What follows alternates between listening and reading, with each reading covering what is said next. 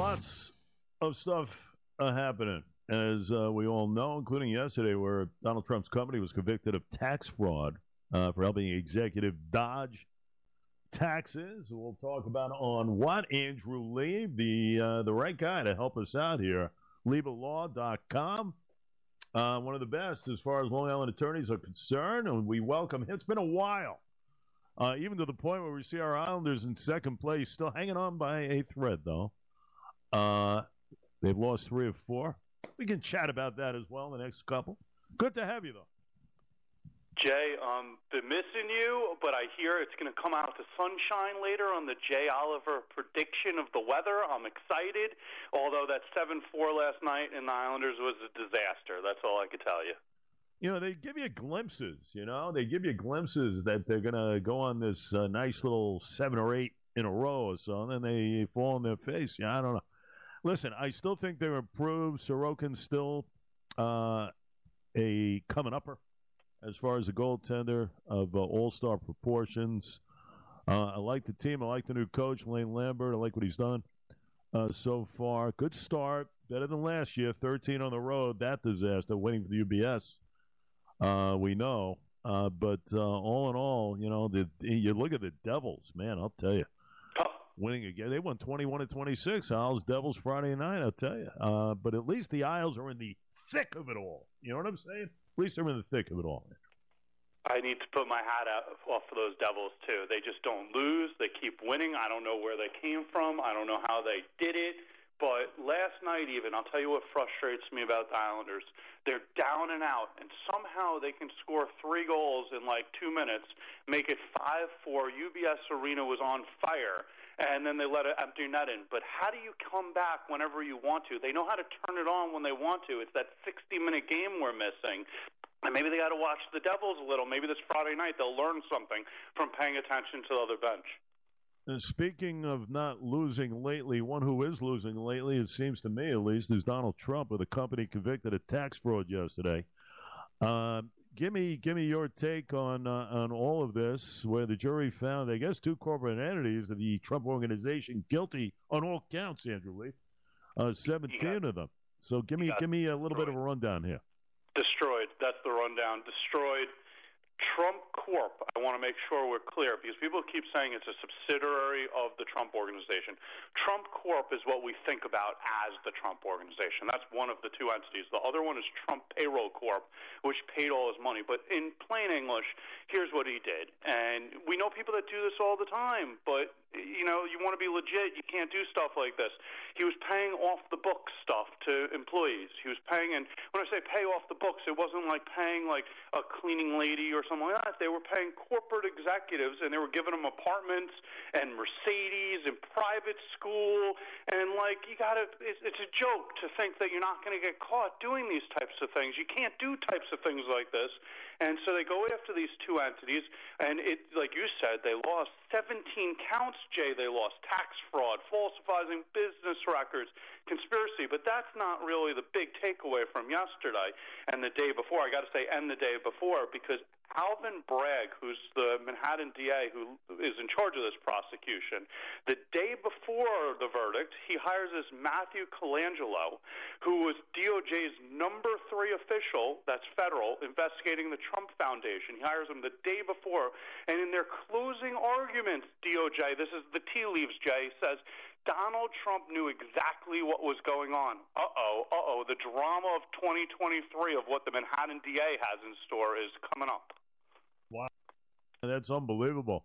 You know, a lot of people will say DOJ. Well, you know what? Uh, DOJ, where are you regarding Joe Biden and Hunter? As far as a laptop and everything else, a lot of people will make that correlation. And how about Bragg himself, who has been under fire for a year now or so, right? With all that's going on with him.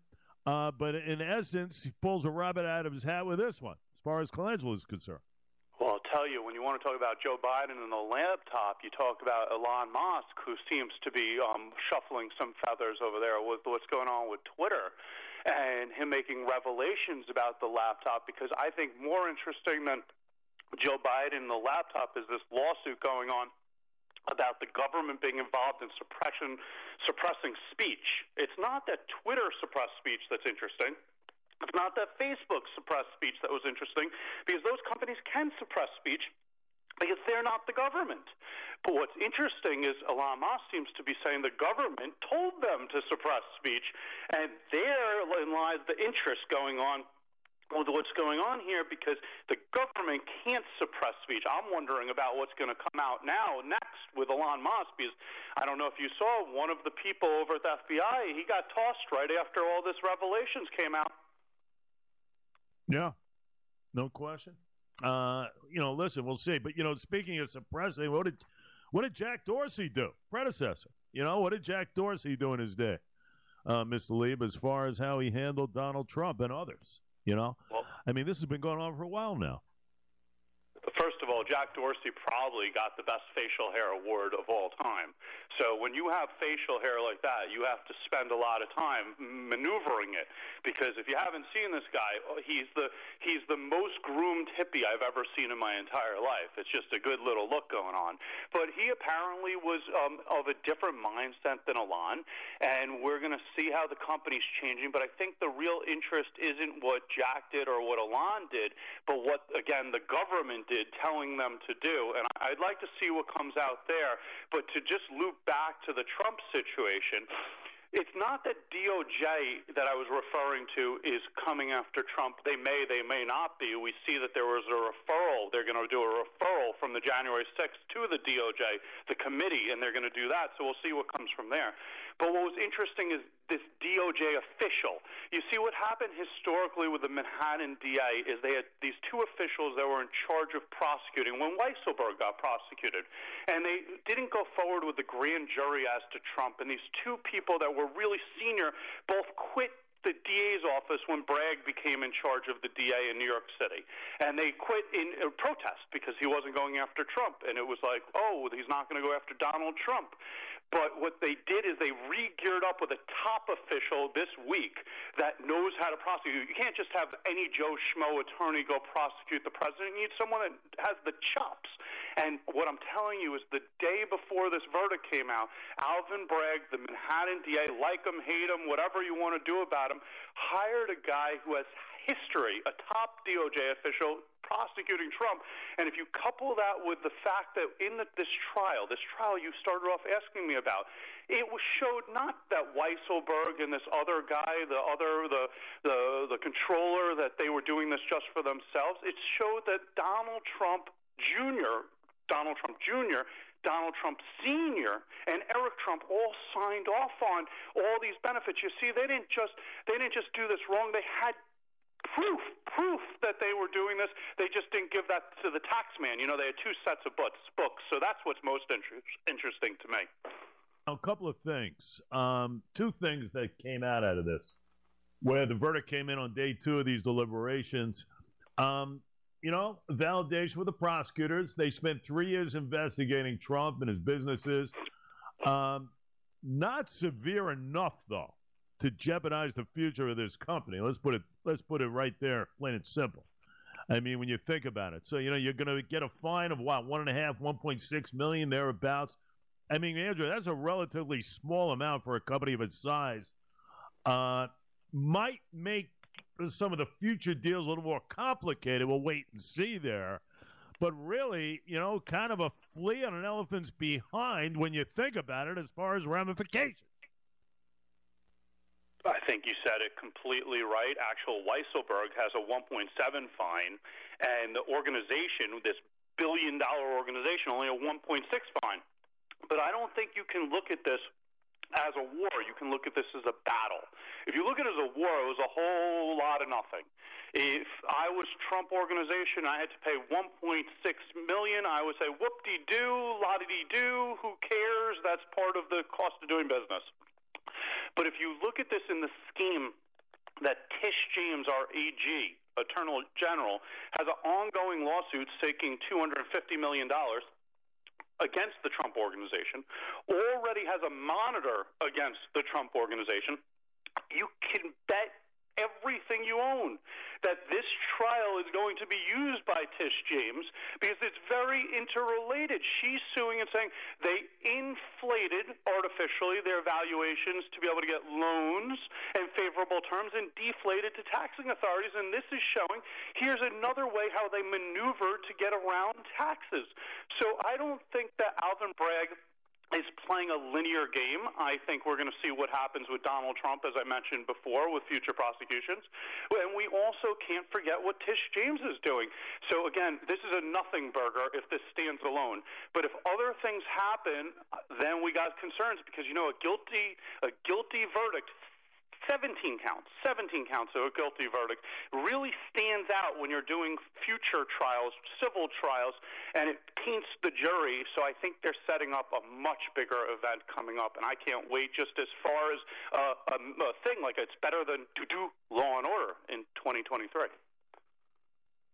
Weisselberg, because obviously testified all ex- in exchange for a promised what five month jail sentence, and this was the same guy who pled guilty to the charges he manipulated the books and his own uh, his own pay uh, package to illegally illegally reduce his taxes. So, in essence, you can take what you want out of Weisselberg.